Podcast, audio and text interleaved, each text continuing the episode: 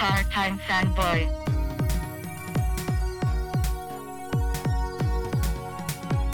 Part-time fanboy doing my thing. More powerful than a locomotive. Yeah, do it part. Yeah, do it part-time. Yeah, do it part. Yeah, do it part-time.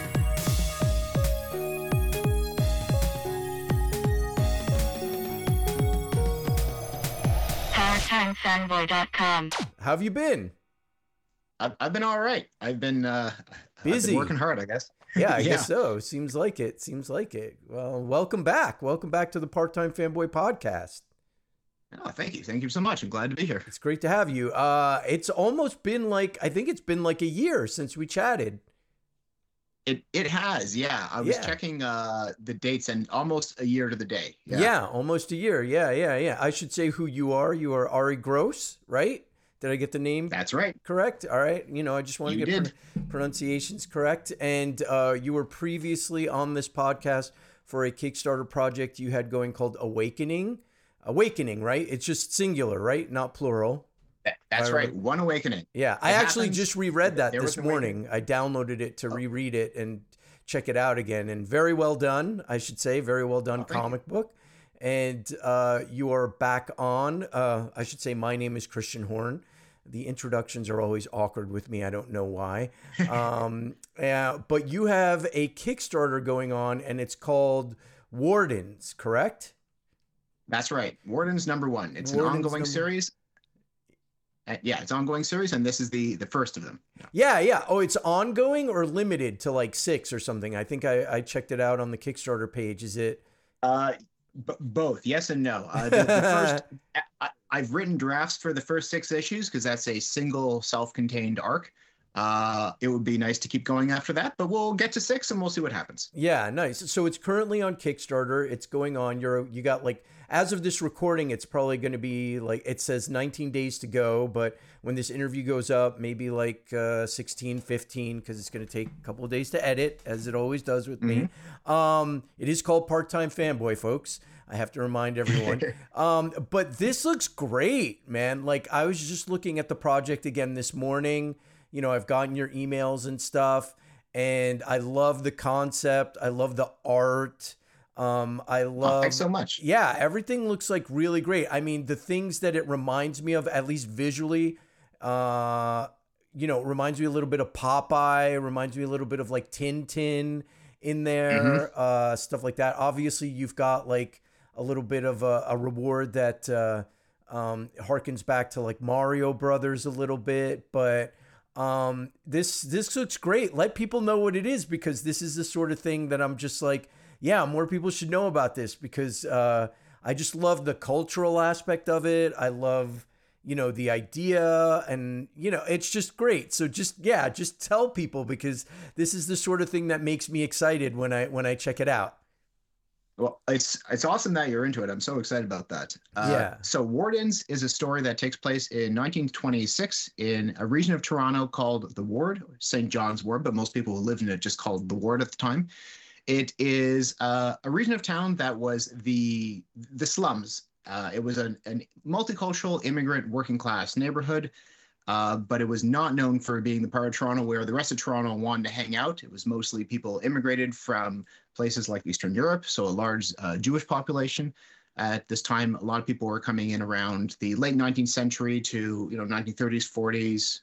Uh, it was it had a large Chinese population, a large Black population, which had actually been there for uh, many decades, a an Italian population. So it was the the part of town where uh, when people came from elsewhere to Toronto, if you were sort of an Anglo-Saxon, you know, someone of British descent, you can go a lot of places. If you were sort of a poor Eastern European, then you couldn't go a lot of places. You ended up in the ward. Yeah Uh, so the, the ward focuses on this sort of small community. It's not even geographically that big a space. I wanted to focus it, make it real sort of tight and focused. Uh, and it focuses on the, in this issue, predominantly the Jewish community, but also, as I mentioned, the Chinese, Black, Italian communities, as we'll get to much more in the, in the later issues as it sort of spirals out and we see different, uh, different characters dealing with their own stuff. Uh, but it's a supernatural action series a bit of comedy, a bit of drama, a bit of you know, a bit of terror, a bit of whatever. Uh, and it deals uh, his main his main characters are uh, Rachel Tussman, who's a seamstress helping out at a synagogue where she's staying, trying to save some money to do something. Uh, she's immigrated to in, to Canada uh, at a very young age. She's got a sister. They both grew up in the ward, and they're trying to sort of figure out what to do with their lives. Because you know, do we stay in this this sort of place that's you know like like how how do we make it? There's got to be something more.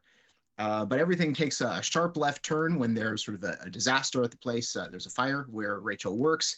Uh, several people die, and it creates uh, this supernatural uh, uh, villain known as the Schmata, which Schmata, for those of you who don't know, is Yiddish for rag. The clothing industry is called the Schmata business. and it's sort of this, this villainous character who's out for revenge against whoever started the fire, trying to figure out the source of their demise and uh, and and Rachel's life gets turned upside down because of that, and so uh, she'll have to come together with uh, with her sister, with uh, her sister's sort of secret Chinese boyfriend. At the time, uh, mixed relationships were really not something that people were doing so Mm. much. Uh, like a little bit, but like it was not very public, and so that's a whole thing as well. And uh, with this other character who's briefly introduced here, but we'll see a lot more in issue two, the black jazz trombonist uh, Nick Hubbard and come together to uh, to figure out the source of the fire, uh, deal with the schmata, and keep the ward from this spiraling gang war that threatens to tear it apart. That's so great. I mean, everything about this just is perfectly like up my alley. I mean, I'm a big fan of, you know, 20th century history, like turn of the century, like 100 years ago, stuff like that and and the prohibition era and World War 1, World War 2 and stuff like that. And I'm just like this this just looks like right up my like I was like looking at the project uh this morning and I just threw money. I, I was just like, yeah, I got to get the digital issue of this because I was just like, yeah, I have to contribute to this because I mean, it just not only like does the concept and stuff like who's your artist too? Like the artist is, let me see, it's on the page, but you probably Yeah, know it he's- off the top of your head. Yeah, I'll just tell you. His name is Rob Jenix. Uh, Okay. he's worked on a couple of series before. One called Morgan's Organs, which is sort of like uh, Inside Out, but with uh, body or bodily organs. Okay. uh, where like uh, so so that's like a comedy series. It's pretty funny. Uh, he's another called Broadleaf, I think, uh, which uh, I think the first issue for that's out. I think they're working on the second. So he's been doing a few things recently, uh, a few ongoing series. He is from uh, New Waterford, Nova Scotia, which is for those of you who don't know, New Waterford, which is like almost everybody. It's a small town in the eastern part of Canada, uh, Okay. the Maritimes, Atlantic Canada.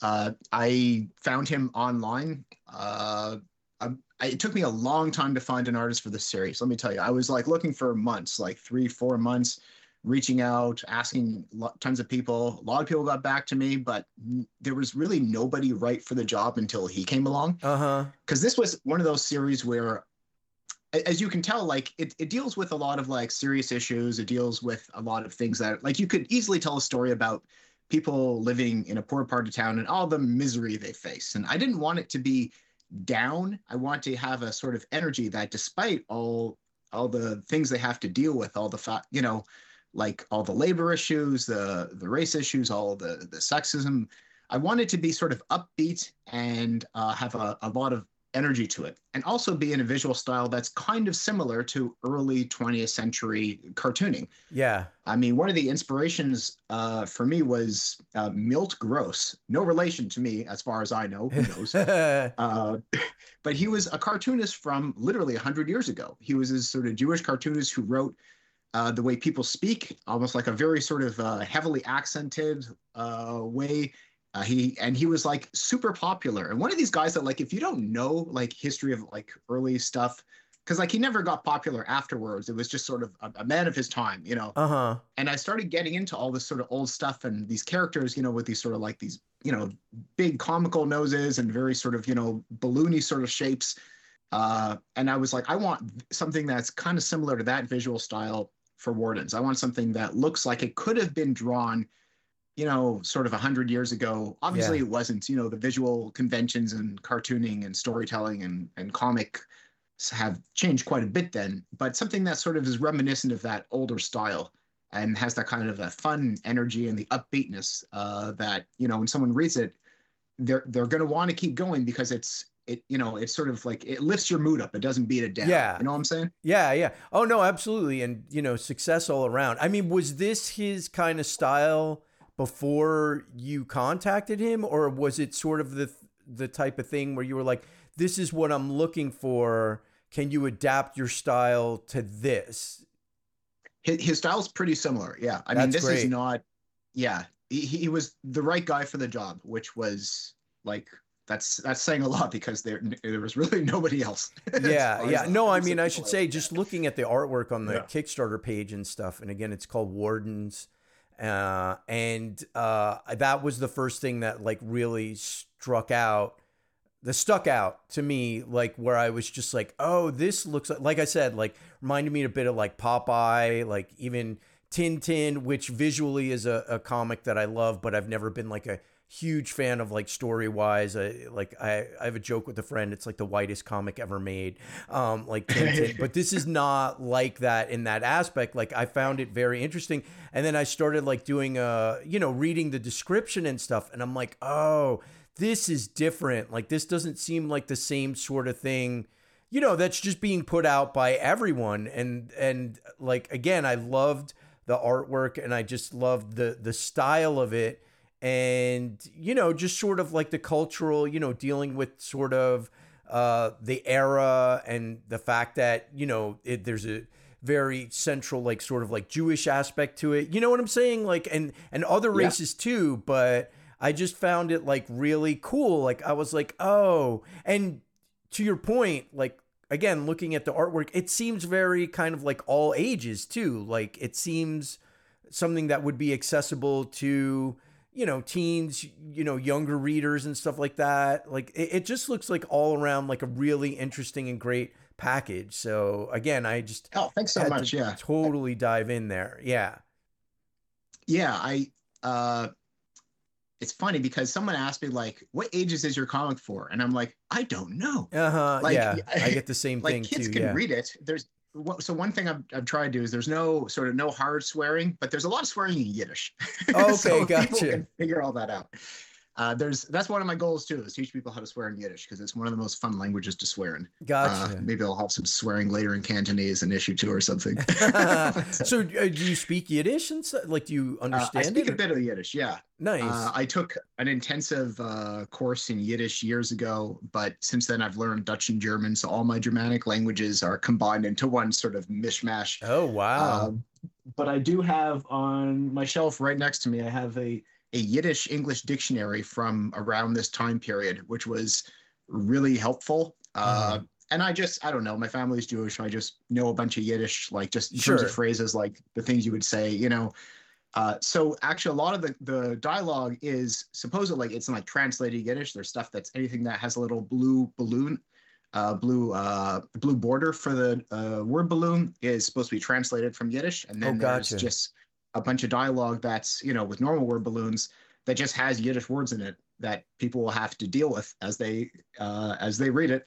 And- yeah But a lot of it's one thing I've tried very hard to do is make this highly accessible to people who aren't from, you know, like a Ashkenazi Jewish background, which is like the vast majority of people. You know, yeah uh, so anytime I reference something or I use a term, it's used in a, a broader context that people can understand what it means.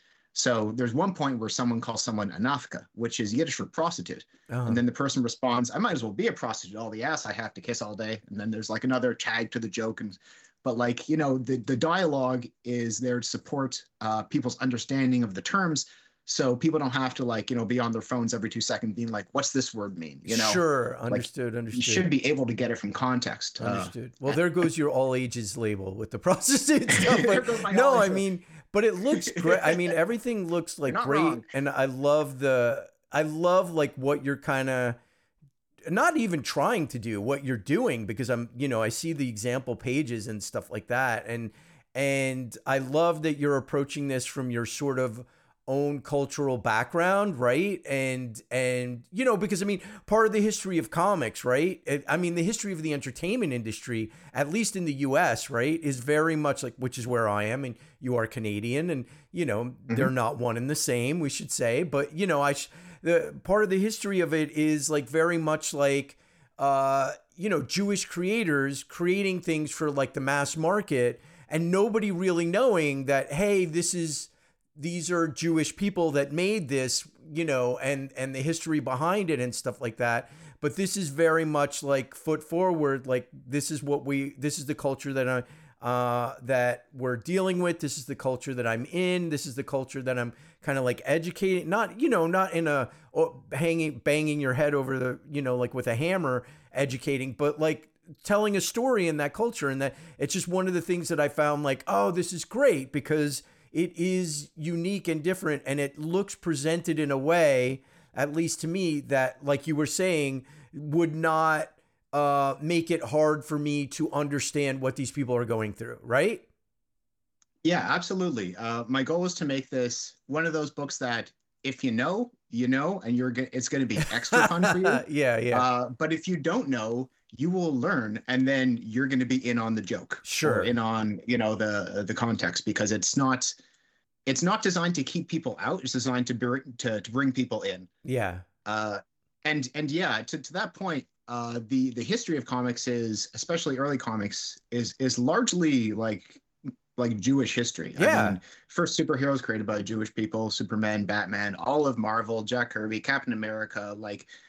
Like you name it, like in the early days, people were writing. You know, these were Jewish people writing comics. It was this new industry Yeah. that wasn't a big fancy industry. Same with Hollywood in the early days. It wasn't people were, weren't getting in there because uh, that's where the money was. People were getting in there because they couldn't get into other industries. Yeah. Uh, a lot of people were actually just like not allowed in the other industries. If you hear uh, people like Harvey Kurtzman uh, and uh, uh, geez, uh, Al, Al Jaffee talk about the history of Mad Magazine. Uh, they were talking about uh, being a writer at the time, and they're saying, well, people didn't want Jewish writers, so we just sort of did our own thing, and then that thing just became the biggest thing yeah. because you know they had the the humor. They're sort of that, you you know, they had an angle that nobody else had, and because uh, no one else was doing these, like the first comic book, 1933, it was uh, I think a comedy anthology uh, published by a Jewish guy. And no one thought that was going to be a big deal. It was just sort of like there were newspaper comic strips. And he's like, what if we commission people to make something similar because everyone loves newspaper comics, but in a in a magazine? Yeah. Uh, it was a revolutionary idea at the time, but Yeah. it wasn't seen as being like high prestige. It was like newspaper comics. It wasn't. It was just kind of like here's a cheap way to sell stuff, Yeah. Yeah. and you know, it was like just people struggling to get by. Yeah. I mean, Stan Lee, you know, he didn't go by Stanley Lieber, which of Yeah. course his birth name. He went by Stan Lee, and part of it uh, might be because he didn't want, you know, the uh, sort of the Jewish name. Like almost everyone changed their name. Kirby, you know, Kurtzberg became Kirby and all that Yeah. but also the way he tells it, and it's hard to pick out, you know, sort of the truth from the story, especially with someone like Stan Lee, who's all story. Uh, he wanted to keep Lieber for when he made like his, you know, the Great American Novel. Yeah. was Yeah. Yeah. Yeah. Real things that were worthy. Comics wasn't worthy. Comics was just stuff to pay the bills. Yeah. Uh, and it just turns out that, you know, like, you know, 60 years later, like billion dollar properties are based all on these things that these people came up with that they didn't see becoming big, you know, or if they did, they certainly didn't, you know, didn't didn't say it at the time, you know, maybe in their wildest dreams, you know, but uh but yeah, so and and the other thing I wanted to to to include in this comic is is have sort of a Jewish focus because the people weren't writing stories that feature Jewish characters. Mostly they're writing stories for the mass market. Yeah. You know, if you're writing a story about someone socking it to Hitler in 1940, like you don't put on a, a Jewish superhero. You give this blonde hair, blue eyed Captain America character, right? Yeah. You know, he's Steve Rogers, like he's the all American male. He's like, you know, the quintessential Yeah. Whatever the hell You that know, means. like, uh, yeah. Yeah. yeah exactly it's this you know this idea of this like you know the the the, the classical like you know sort of like white american figure uh you know like the football star like that's the guy that is going to be popular it's not going to be this weird ethnic guy that like especially at the time people were like i don't, I don't even know if we trust these guys anyway you know Yeah. so so you can see the reasons for people doing it there's commercial reasons predominantly because comics are a thing they made to sell not a thing they made because they were a labor of love you Yeah. know like they jack kirby wasn't drawing 13 hours a day because just because he loved it like he was trying to pay bills and get Sure. like, Sure. you know health insurance and stuff like you know. Absolutely. Yeah. uh, so I wanted to be like, now that we're at a time where like I'm not doing that. I'm not trying to make, you know, this comic for this broad market as possible. I'm trying to make, you know, like a comic that speaks to a particular story that even if these people wanted to tell, they wouldn't tell because it wouldn't be commercially successful. And I don't know. I mean, a lot of them also saw themselves more as uh, more American than Jewish, you know, trying to get out from the sort of the old world uh, identity and into the new identity, the identity of being American, about being, you know, like, Yeah. uh, yeah, you know, the, the melting pot sort of sort of ethos. Yeah. No. so I'm no. sort I- of taking a step back in the different direction and just saying, oh, they did that. Now I'm doing something else. you know? Yeah, yeah, yeah. No, I mean, I'm first generation American. I mean, I'm uh, my parents are you know not from the U.S. and I totally have always kind of like understood that thing of like I'm American, but I'm also from this other country. Like you know what I mean, like the backgrounds and stuff, and mm-hmm. trying to sort of establish yourself as an American. But you're Canadian, and that's one of the things that. While I was reading, obviously me being the ignorant American, I don't know like tons of history about like your country, and I was just fascinated that like oh they had prohibition in canada as well? Like they had Yep. like they had like racism in canada as well? Like you know what i mean? Like they had like all the anti-semitic like all this stuff that we had? Wow it's not just uh you know what i mean? I mean there i mean Yeah. you do hear stories about like like black soldiers going overseas like in world war one and, and the french treating them like you know completely normal and like oh my god and then having to come back to the us and being like what the fuck did i fight for? And and stuff like that. Right. so there are stories where you're sort of like well you know it wasn't everywhere but just like reading it, it- it's i mean obviously our countries are very you know there's a border. We're close to each other. But um it's interesting to me to see how some of that history is intertwined and some of some of the sort of like cultural uh, goodness and badness is is similar you know what i mean Yeah, certainly at this time, a lot of the uh, the cultural similarities between Canada and the U.S. are are very similar. I mean, Yeah. the differences within Canadian culture is largely dependent on the uh, place you are in Canada, which is a, a massive country, yeah uh, but people tend to be very geographically disparate. I mean, the big divisions within Canadian culture tend to be more along the rural-urban split, which is similar to the U.S. culture and Yeah. everywhere else in the world. I mean, those are always the biggest differences. Is like, do you live in the city? Do you live in the country? You tend to have different values, ethos. Uh, you know, usually religious affiliations, uh, although not always, but depending where you are. Uh, but the biggest uh, different, but uh, sorry, the biggest similarities, at least uh, in this case, was the fact that the overwhelming sort of, you know, like the the overwhelming sort of issues of like you know racism and integration and stuff like that uh, that you will find in a place like like New York. You know, people coming and they're not really accepted in the rest of the city, so they do their own thing in this one corner, like the Lower East Side, Chinatown, those sort of histories about New York. Like that's, I think, the most similar to this in uh, in the ward because it's really focused. It's not even about like Toronto. It's about like a part of Toronto that most of Toronto didn't go to yeah uh, which is which I wanted to tell almost this like little micro history.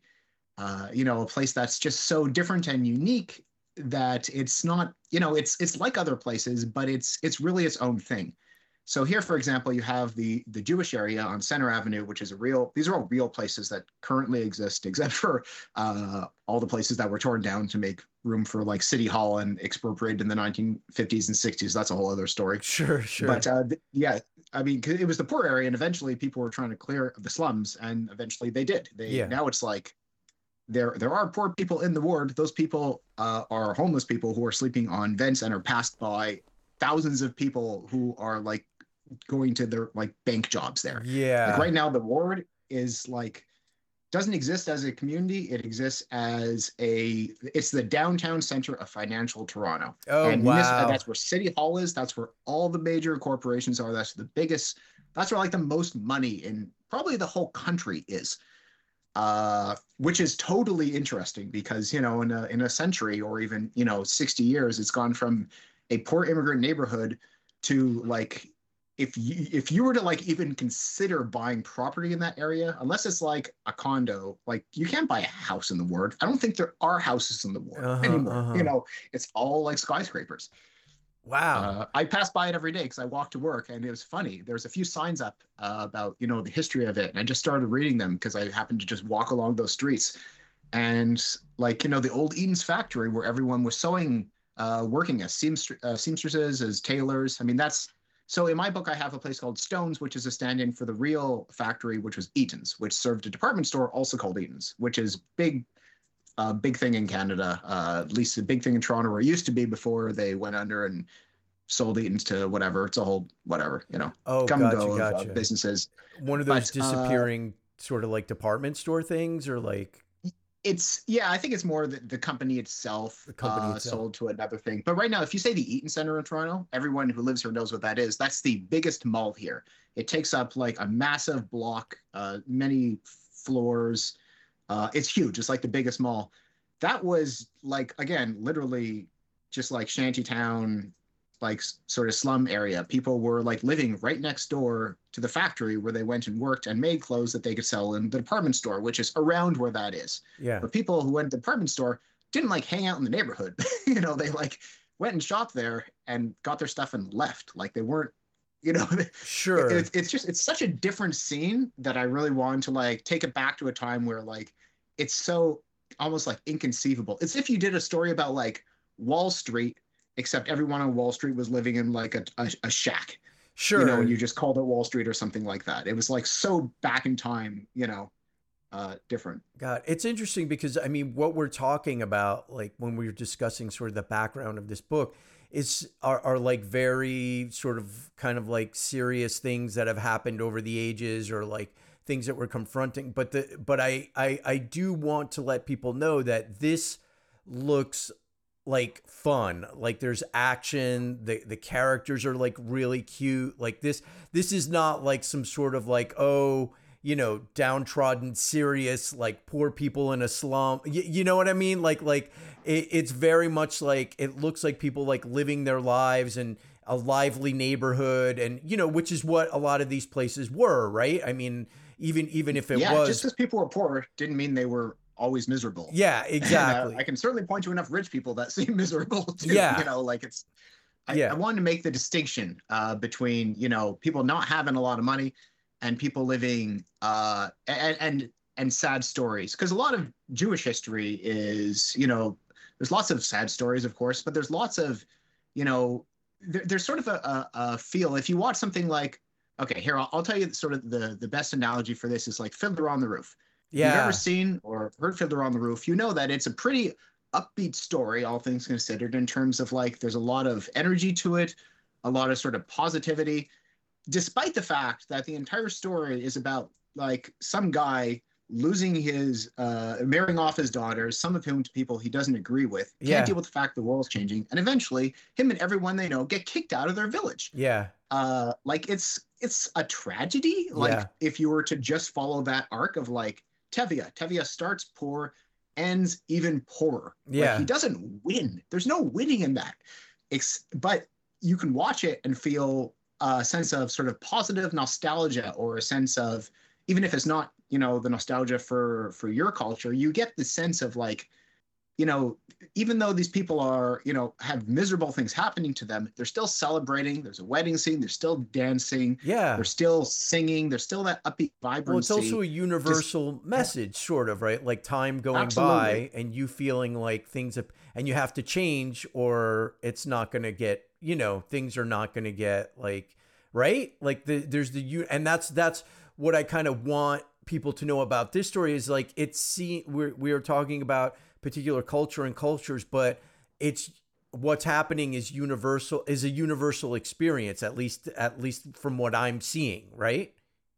Yeah, and and thank you for for mentioning that because that's one of the things I tried very hard with this book to do is try to do the, you know, uh, universality from specificity, uh, where you tell a very specific story and someone might not, you know, relate to that one specific thing a person did, but they can understand that's like the specific thing that their grandmother did, which is a little different than what other people did, you know yeah it's the kind of you the thing I wanted to get like when watching something like uh like like Ms. Marvel, uh you know, the the series or reading it.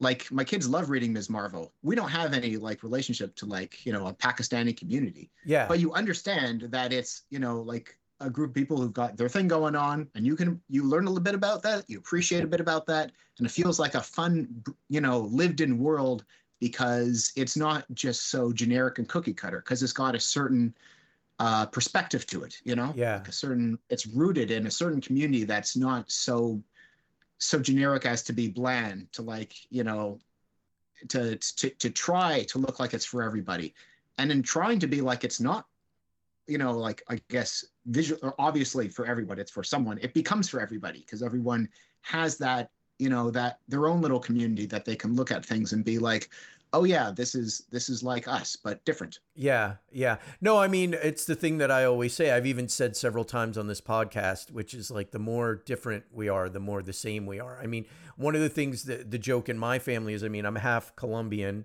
and half Estonian. So, but the Colombian thing is what I was mostly raised in because my father passed when I was young. And, um, but there's this thing, you know, in Col- I'm sure you've heard of it, empanadas, right? But wherever Mhm. you go, like we went to Estonia over the summer, and you know, there's everyone's got like a little bread pie. Like everyone's got Yeah. their version of the empanada. I mean, some of them aren't as good as Colombian empanadas. Sorry, but like you know, and it's just like it's just so fascinating when you travel or you go around, or or even like you said, like reading a book like Ms. Marvel uh, or or other books, you know, where it's very much like how much there is a universal sort of connection that that you can recognize in other stories and and that that's just what's always fascinating to me and but I'm also the type of person that gets excited by being exposed to like new things, new cultures, right? Like and and so like when I came across like what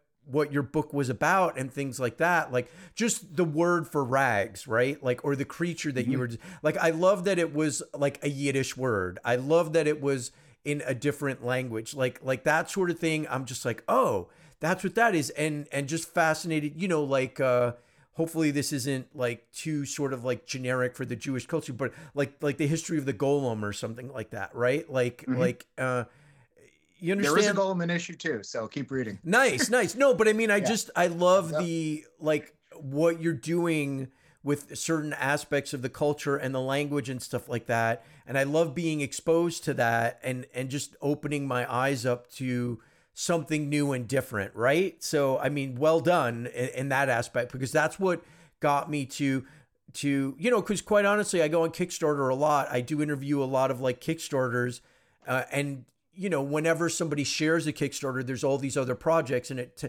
these days it tends to be like tna or whatever like boobs hey Mhm. boobs you know?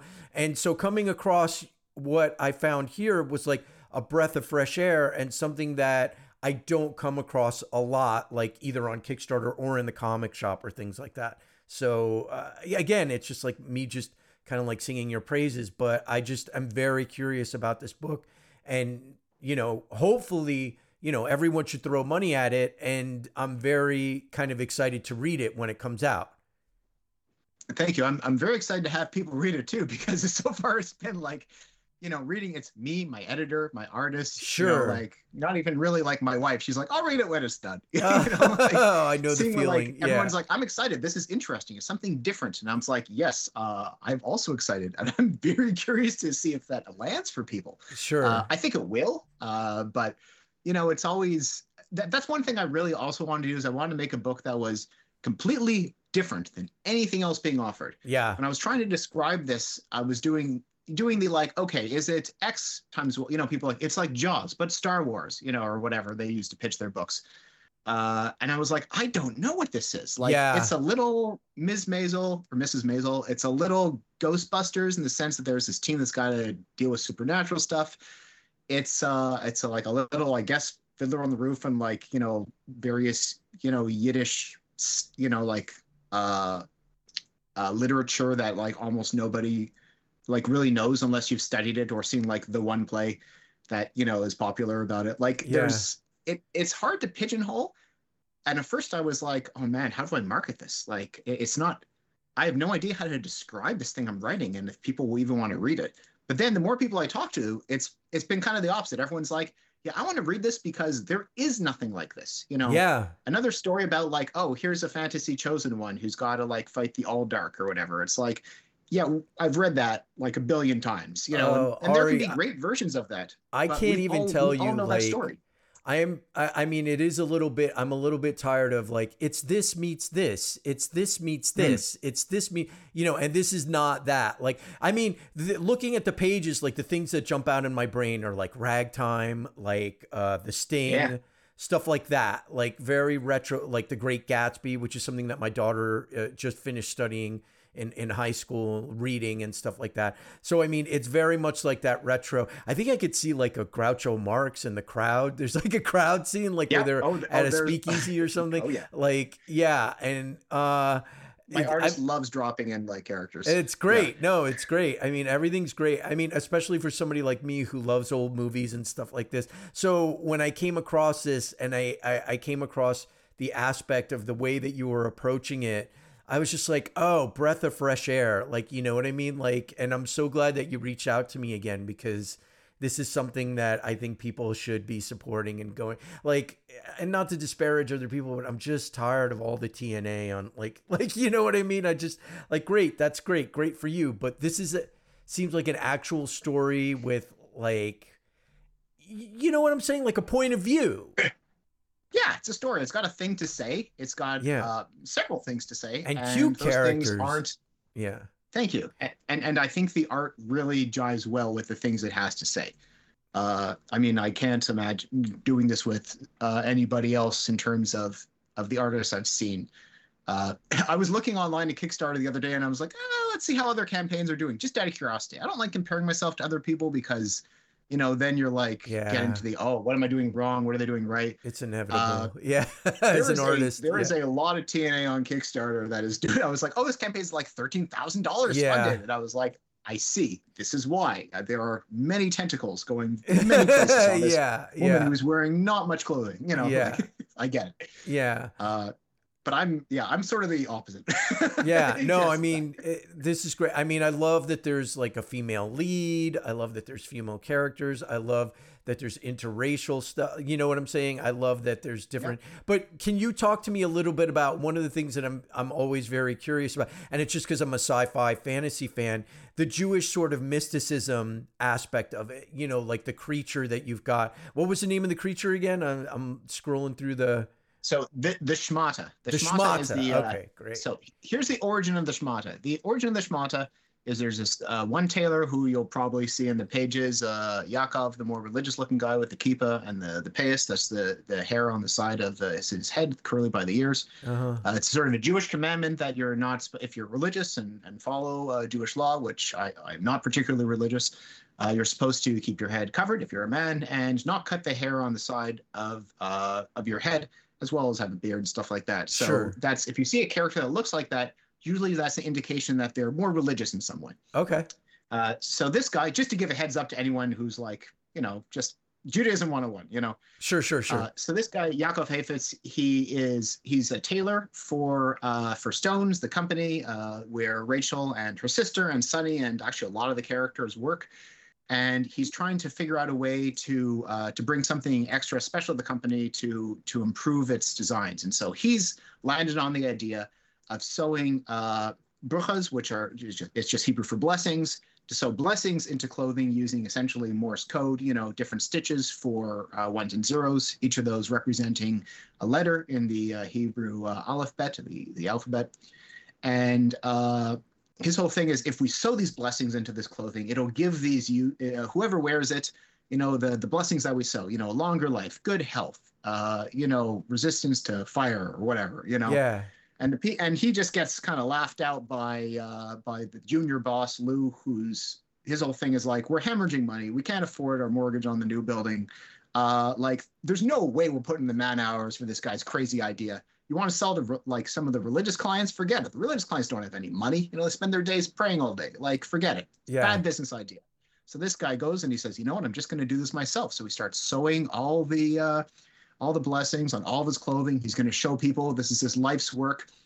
And then a, a there's a fire that uh, hits the factory, and uh, out of an act of desperation, the man combines all the clothes with, as you can see in some of the images on the Kickstarter, with the uh, uh, the Sefirot, which is the uh, the tree of life, which is a kabbalistic, mystic uh, sort of, I, I guess, depiction of I guess the world or the universe. It's uh, Uh-huh. it's it's I don't. So I'm not a kabbalistic scholar. I'm sure someone's gonna. Well, I was just going to is is ask, gonna like, how much research did you have to do into any of that? Or Yeah, I, I did some. I, did enough research to know what I'm doing, but not enough research to get like Sure. into the actual It's like an esoteric theology. It's not the kind of thing that like, if you get into it, you're getting into it. You know yeah, what I yeah, mean? yeah, yeah. Like it's like real mysticism You, stuff. you got into it enough to make a nice little fantasy story about it. Let's put it that way. exactly, yeah, And, it's- not be could read about it insulting or not be, yeah, yeah, yeah, yeah.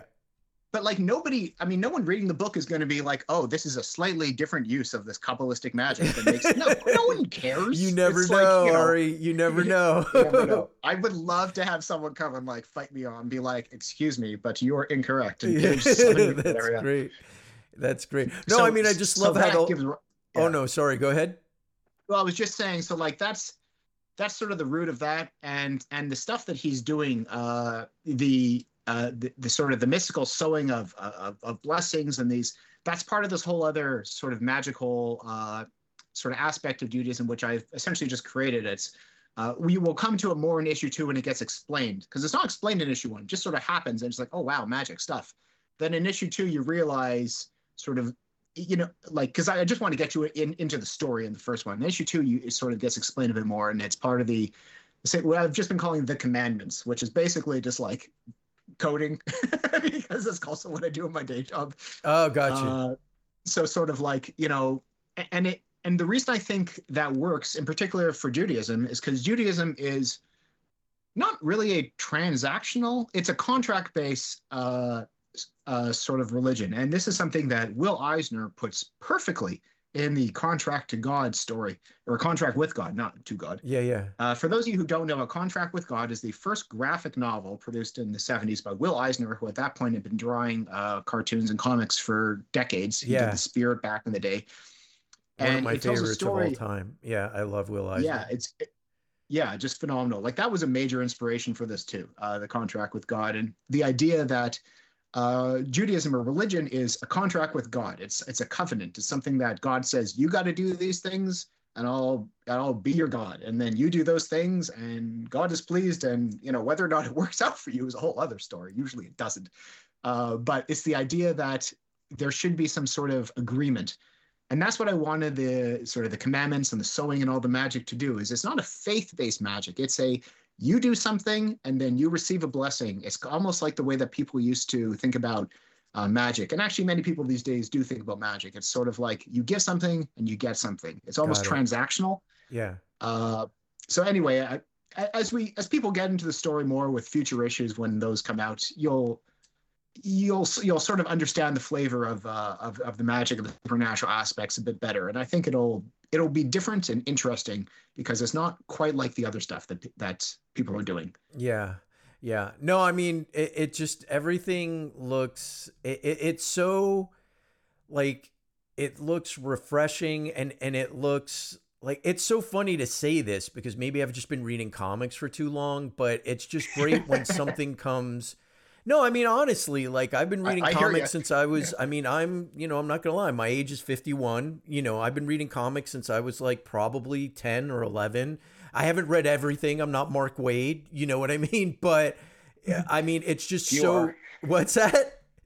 i said few are Yeah, few are exactly. Uh, you know, but I mean, it, it's just so great when something comes along that looks different, that looks interesting, that looks like fun, and has you know its kind of own point of view and looks like just something that you can just dive into and like enjoy like a real fun adventure and maybe sort of have your eyes open to something a little bit. And and that's not saying it's a message comic. It isn't at all. It doesn't look like that to me from what I'm reading, but I'm just like looking at the pages and and it's just like the the fight scenes and I love how the female protagonist is like this tough girl. You know she gets into fights she's got the like workers cap on you know what i mean? And she's kind of she's kind of like big boned like they like she just it just looks great and i just love everything about your approach to it. When you were sort of like designing her or the characters around her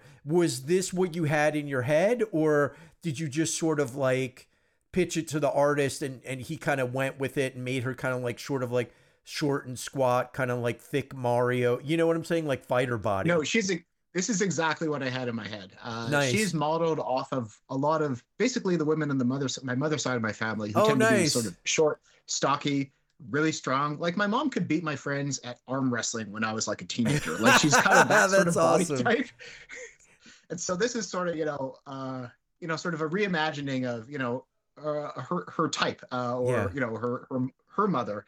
Uh, you know, in a different sort of age where, you know, I don't think her personality was quite this sort of, you know, angry, combative, uh, but the but the stubbornness, the sort of like, you know, I don't care who you are, I'll, you know, give lip to you. That's that's sort of a very typical uh sort of it's a, it's kind of a stereotypical Jewish women, a Jewish Sure. thing. It's kind of like there's this, I don't know, there's this old I'm gonna get this wrong, but there's this this old joke I, I heard the other day about uh, these these three guys who are trying to like get their wives to do the dishes, and uh, one guy was like, "Oh, I got my wife. I, I told her she's got to do the dishes, and you know, it took her a day to see it, but then she did." And the other guys, "I told my wife to. I wanted her to do the dishes, and it took her, you know, it took two days, and uh, and then you know she saw it. And then the guys, I told my wife to do the dishes, and the guy with his Jewish wife, and it, it took me about a week, and then I could start seeing again." You know, like, it's just like, nope. That's great. That's great. It's- That's great. yeah, it's that sort of like, you know, at, at this point, a lot of the men uh, were working, or a lot of them, if you're religious, you would be, you know, praying or doing whatever your religious activities. And be, because of that, the culture, at least for Eastern European Ashkenazi Jewish women, as opposed to like, you know, Sephardic or uh, German or British or whatever, because, you know, different cultural differences based on different people and whatever, that there's a general cultural stereotype of like the women run the household and like you can say whatever you want, but you're not in charge. She's in Yeah, charge, yeah, yeah, and yeah, she will like get her way at the end of the day. You yeah, know, yeah. uh, this sort of pushy kind of person. But you know what? Like, Which I, is I see it. again like, my mom's kind of universal. It's not just Jew. Yeah. Like you know what I mean? that's true. It is a universal thing in many cases. Uh, Yeah. but it's like it's become so part of the stereotype that people are, oh, Jewish women are like this. But like, is that actually true, or is it just like, you know, maybe just poor people? who Yeah. te- the the wife has to like manage the household where the husband's like off doing something else, Yeah. and she's probably also working another job. Yeah. Uh, I mean, Exactly. that was my family. Like Yeah. my my on my mom's side, like my grandfather worked at Ford's uh, when they came to Canada. They came to Windsor, Ontario, oh. uh, which right across from Detroit. Uh, for those of you who don't know Windsor, it's south of Detroit. Uh, And uh, he was working at Ford's for years uh, as you know, just in the factory, and he was on strike for a lot. So uh, my grandmother not only had to manage the household, but have a part-time job uh, being a secretary. And she's sort of part what Goldie's based on, not a personality, but just the you know, the person who's good with people at being a secretary, where her sister is terrible at pe- with people.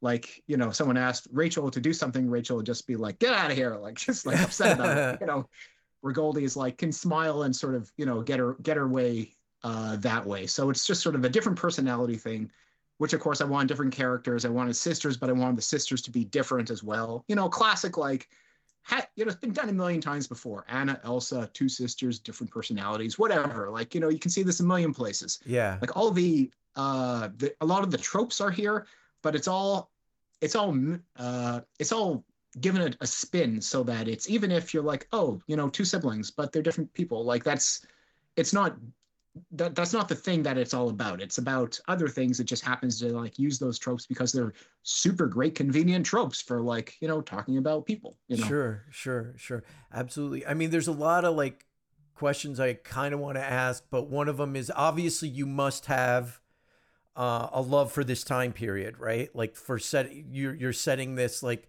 in like prohibition era, sort of like Canada. Uh, like what North America? Like what? Uh, like are you like a big hit fan of like this time period, or was it just the story that came to you and you're like, okay, I'm gonna work with this and the time period worked for a couple of reasons. Uh, the first is because I wanted to tell a story that had a sort of a criminal prohibition uh, element to it, sure, and so once once I settled on that, th- there's a bit of a thing for like uh, there's the speakeasy here, and I wanted that to be a big part of it. sure, Uh, the inspiration for the speakeasy actually, so the way that this speakeasy works, and, and you might be able to get a little bit from context from reading the page, is uh, at the time one of the only ways to get legal alcohol in Ontario and in the US and in many other places during Prohibition was getting a doctor's note. Yeah. Basically, you would go to a doctor, be like, my back hurts. And the doctor would be like, okay, have some whiskey. Here's a literal prescription that you can take to your pharmacist. Go Gotcha. to the pharmacist, the pharmacist gives you the whiskey, uh, which is very similar to in the 2010s when uh, medical marijuana, Marijuana, was being yeah. pioneered. Yeah, that was what people did. And then it was like you had to go to a place, a doctor wrote you a prescription, and then you could like go to the back room and then get marijuana. So I thought that was really like kind of funny and like a, an interesting model that I wanted to produce here. So it was just a few things came together for the time uh, for the prohibition era but i also wanted to be a time that was uh, the interwar period because and before the great depression because this is a period of sort of optimism.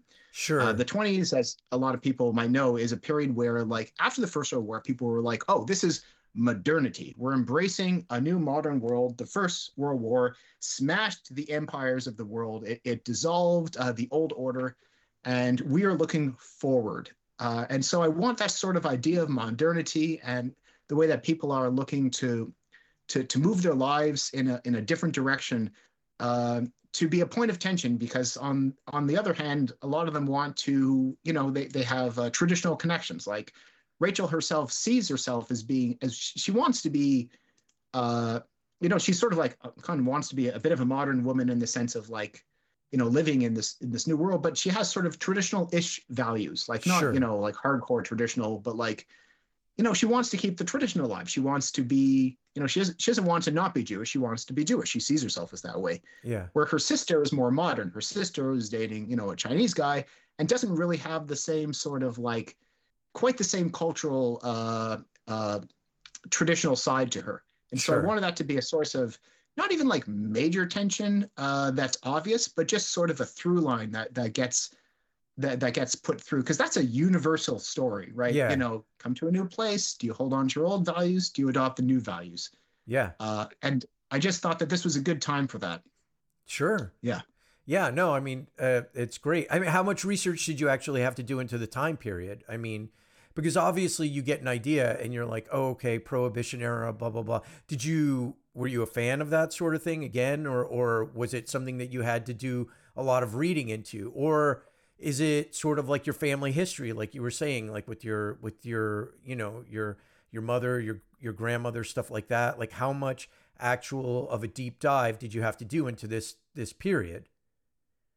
So uh, some stuff I did more of a deep dive on others. Uh, Okay. I, it's funny. So I have a background in history. I actually have a PhD in history and philosophy of well, science there and you go. That that ex- So- that does it. I have a bit of a sense of how to do historical stuff, but I'm also uh, I, I also want to only do it insofar that it helps the plot and not so it dominates everything. Because you can find fascinating historical tidbits about this era, and I did with all the research I did, which was a bit. I'll, I'll put it that way. Uh, but not so much that it stops you from writing the story that you want to tell. Uh, and it so not so much that it sort of steers the story away from the very particular one. Uh, so, for example, uh, into uh, like into all the prohibition era stuff, I read a bunch of it to get a sense of like some, you know, some some common stuff about that. But I wasn't trying to get a sense of who all the players were, exactly what they were doing, because at the end of the day, I'm not going to take. Uh, you know, I, I, like it's it's a fiction, it's a historical fiction. So you want enough of the flavor, yeah, and but not enough that it just makes a story become a history because it's not a history; it, it's a story. yeah, Uh, there are a couple of books that I used a lot. One is called The Ward: The Life and Loss of Toronto's First Immigrant Neighborhood, which is an anthology from a few years ago. Uh, and there's a sequel to that. So there's a few particularly useful texts that I used, uh, and there's some stuff I'll use later uh, for. Uh, without giving anything away, issue three has a whole other history of uh, some stuff that happens in Africa in the 19th century, Oh which wow. I didn't know anything about until I started researching it, and now that's a major part of uh, that story. So like different legacies, different different histories, but all you know, you can't be an expert in everything, and you could spend your whole time focusing on all kinds of stuff. And I mean, even Yeah. like Sunny's history. Sunny's born in uh, in in Wuhan. He uh, there's the Wuchang uprising, which happens in I think 1911, which is the first, uh, basically the beginning of the end of the Chinese imperial dynasty. and wanted his story to be sort of linked to that change, a big social change in China that he sort of taught him lessons about how and informed his upbringing and that, you know, made him the person he is. That doesn't even need to get addressed in any of the first few issues because it's not about that, but it informed the character enough that I know what like I know why he feels the way he feels. Yeah. And later on, when I want to tell stories where his his past comes back to haunt him, I know what his past is.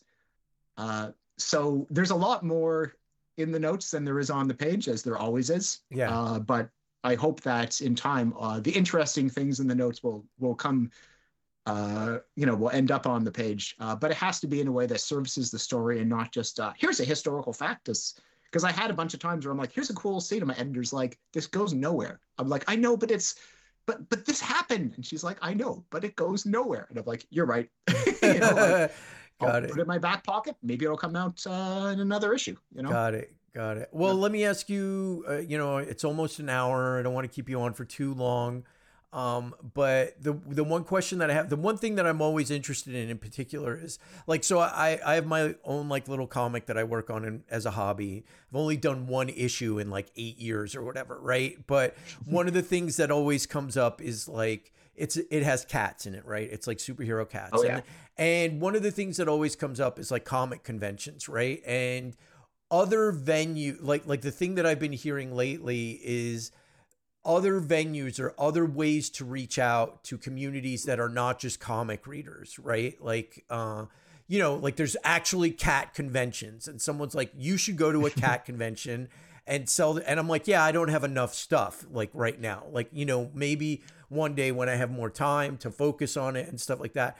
So my question to you is this and I don't know if it's question or advice, but have you reached out into any to your like any local Jewish communities or or anything like that um, to sort of help promote this book? Because I feel like this is the sort of thing where people would be like, "Hey, wait a minute, this is really cool. This is unique to us. Uh, let's help get this guy's stuff out because it's very professional looking. It looks very fun." Um, and you know, I've read your stuff before, so I know that you're a decent writer. Have you thought of anything like that? Because I mean, again, you don't want things to be pigeonholed and things are universal, but there's also avenues that you can use to sort of expand your reach uh, in a particular, you know, whatever community or niche or whatever, whatever you want to call it, right? So, have you explored any of that? Uh, yes. The, uh, the short answer is absolutely yes. Oh, okay, Uh, great. it, it yeah I, i've been speaking to, uh, to to some people in various uh, jewish organizations within toronto and uh, a few days ago there was a, a book launch for uh, toronto jewish writers that had done their own thing at uh, the book launch was happening at a local synagogue and i uh, I, I was emailing all the people and the guy uh, said hey actually why don't you come and talk about your thing there too so i did That's awesome. uh, so I've been trying to do lots of that because it's not a a Jewish comic in the sense that it's just for Jewish people, but sure. like that is naturally a lot of the people who are going to be interested in it. I mean, it's got a, such a particular cultural lens that you know you'll you'll get a lot out of it if you're a person that's you know from this culture. yeah.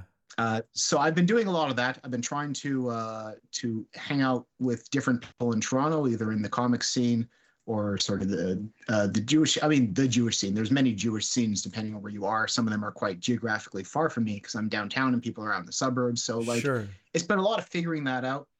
Uh, but yeah, no, I've I've been I've been talking to people and I've I've recently found someone who wrote me a bunch of uh, a bunch of letters of introduction to various people in the community uh, a few days ago, and so uh, my my my my looking for people thing I, has started to like once you find a few people who are like the connectors, Yeah. you know, that's when things start to take off, and I've I'm starting to find some of the connectors. Yeah. Uh, so that's been great because it's been you know it's it's hard to promote something that's a comic thing outside the comic community because comics aren't a thing that a lot of people really it's thing of people everyone knows someone who reads comics yeah. but most people don't read comics just like if you were to sample 100 people random people in toronto most of them aren't people who regularly read comics that's just not it's a niche activity but it's you know it's finding the overlaps uh, between comic readers and people who would be interested in the material regardless of the medium. Well, I Uh, that's been my task. I think the biggest part, you know, if you want my opinion, is that people aren't necessarily. I, I I think everyone's open to reading comics, right? Like I think almost Yes, everyone is I agree with open to like, oh, like you know, you used to have the newspapers, right? And it would just be right there, and you would open it up, and everyone wanted to read the news. Everyone, everyone, like my father-in-law, who was you know, a doctor and like a professor in sociology, loved the comics page. Like he loved it. It was one of the things that, you know, I would always send him like collections of like Bloom County or or Doonesbury or or like, you know, Hagar the Horrible mm-hmm. when I came across because this is a very highly educated man, which you are apparently as well, you know, but loves comics. So I think that what people are not getting is exposed to comics, right? Like it's not there in front of you. But I think if you are the one person, like let's say at the quote unquote cat convention or whatever, Right. that has a comic, or you are the one person at the, you know, whatever, I'm just throwing things out. I'm ignorant, you know, like Jewish Community Center or whatever that has a comic, and and people are like, whoa, what is this?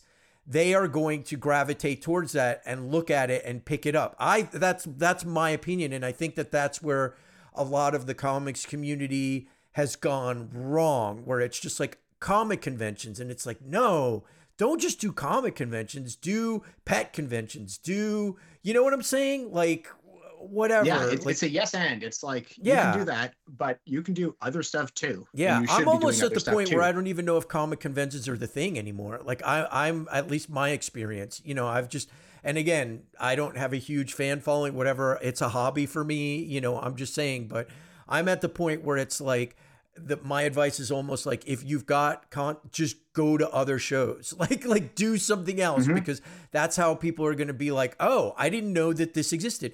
Comic conventions are for comic fans, and unfortunately seem to be a bit of a dwindling number. Like people that love the movies, that's growing, but actual comics. But if you go to another sort of whatever cultural thing, you know, just using your book as Yeah. an example, you you might be the only one there and people might be like, "What is this? I didn't know this existed. Damn, let me check this out." You know what I'm saying? So yeah, I don't know if it's so much a question or advice or whatever, but I just am looking at this and I'm going, this looks like a sort of thing that I think would just fly. Maybe not, maybe not always at a comic convention, but other places too. So that's just my my opinion because I think it looks really neat. So yeah I, it's, it's sage advice and i think that advice works for for a lot of people is if you're doing something that has if you're doing a comic that has a a i'm going to call it a secondary audience Yeah. not that they're they're distinct but a, a primary a, a large secondary audience with a different focus yeah, then if you're not telling those people about your work you're you're just not like you're missing the point of, of like selling your own work. Yeah, you know who's going to want to read a, a book about you know like a jewish hero? Probably a jewish person. Sure, like not not someone who who's not jewish. They might also want to read it and i hope they absolutely, do but just you know like the bar is that much lower. You know my wife's chinese. If there's a book about a chinese character Yep. she is like i would say you know like 75% more willing to like just read it than not yeah, uh and you know the same goes for like almost everybody and you know whatever their thing is you know yeah, and that's something I noticed a lot online with Kickstarter. There is a large a uh, a large queer uh, community doing Yeah. you know queer comics, and it was like that's great. There's people they're writing for the community. The community thinks this is great. Uh, they can present it at things that focus on comics, focus on queer stuff, focus on queer comics like FlameCon or something like that. Like there's enough of an intersection between the medium and the broader community that might appreciate the story regardless of the media yeah, uh, or regardless of the medium that's presented in. And it's finding a way to bridge those gaps that's going to make you, uh, you know, have a place Yeah. uh, and and let people know about what you're doing. yeah, yeah, absolutely. I mean, and the only reason I mention it is because this looks great, and I want you to have more, you know. Well, thank you so much. I really appreciate broad that. acceptance. But uh, last question. I mean, this looks good enough for a publisher, like a big publisher to me. This looks like something that you could find on a in a Barnes and Noble or you know comic book shop or whatever. Uh, have you approached any publishers? Has there been any- interest, like anything like that? I mean, if there's a publisher out there listening, do you want them to contact you? Like what? I mean, I know you've got your own. Uh, uh, I wanted to ask about the name of it, College Street Comics. But That's are right, you yeah. interested in publishers, or is this just like you want it your your own thing? Uh, the answer to that is is yes and no. Yeah. Uh, I mean, I uh, I'm if a publisher said like if someone like Boom, for example, Yeah. were to say, "Hey, this is great. We would love to publish it," I'd be like, "Yes," because I like Boom. I think that this jives well with your work. Uh, you know, like I'm, I don't see myself writing for like the big two, largely because I'm not using Sure. we're not telling superhero stories and stuff like that. So Yeah, yeah. that was never a thing. But you know, for example, if this becomes like an image book, like that would be great. Yeah. But I wanted to do this by myself because it's a very particular story. Uh, and it's also 44 pages. Each issue is double the length of a standard comic. yeah. So this is not the kind of thing that I think a lot of people would necessarily be interesting in, uh, interested in, uh, in in printing or in publishing, just because of its like its length. Uh, but I have no idea. I mean, again, if anyone's listening from any publishers and you're watching this, you think this is great, reach out. I'll talk to you. Absolutely.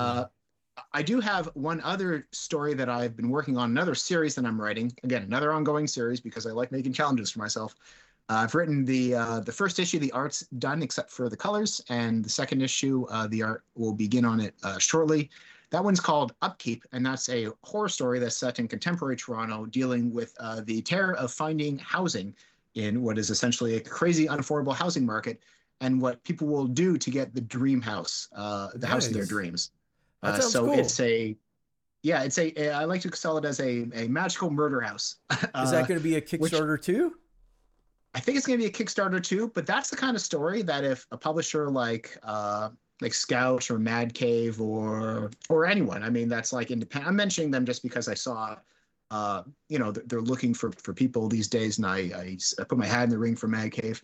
But that's the kind of story that I feel if a publisher wanted to pick up uh, it would be a lot easier for me to work with them just because the issues are smaller and I think it's like this this wardens is like so weirdly personal uh and so like weirdly local and hyper focused that i don't see people being like i want to print this but Oh, I, I mean or no. publish this but if they do go I for it, you know? disagree. I mean, if I was a publishing Yeah. company, I would look at this and be like, "Let's do it! Like, this looks great."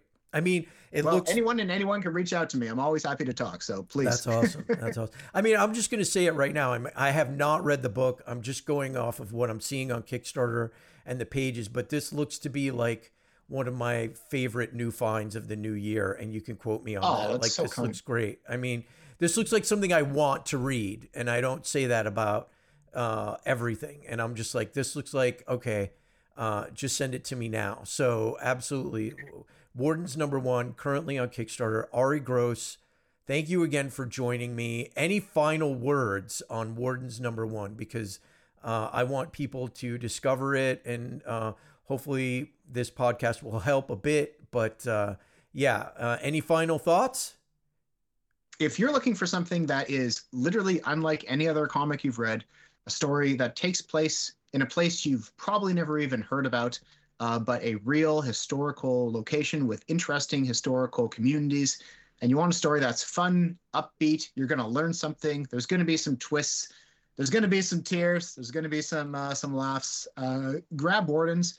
If you take a look at the Kickstarter page and you like what you see, you will love the book. Uh, it's that Yeah. plus more, and it's I mean it's fun.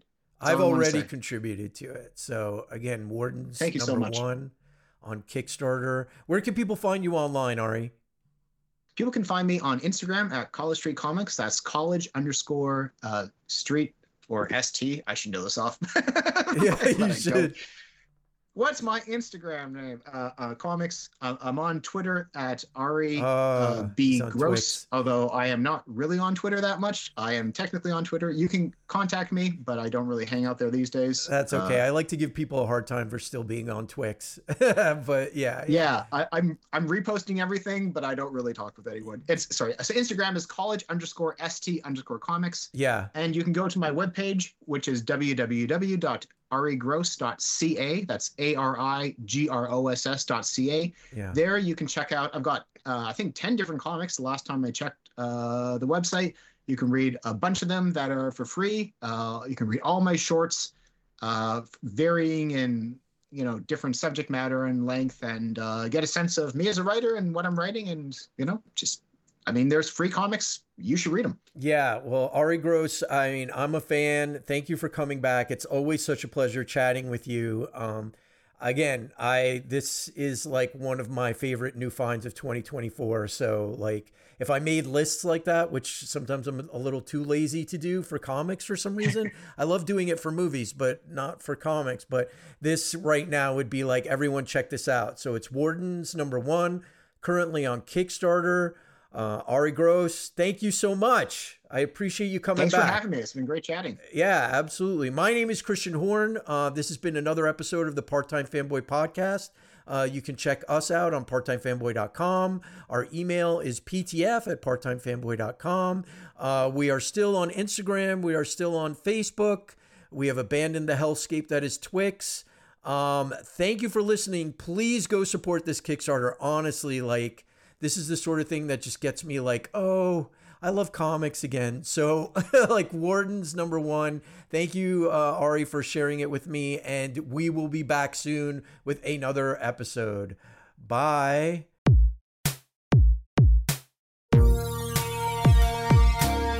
Part-time fanboy.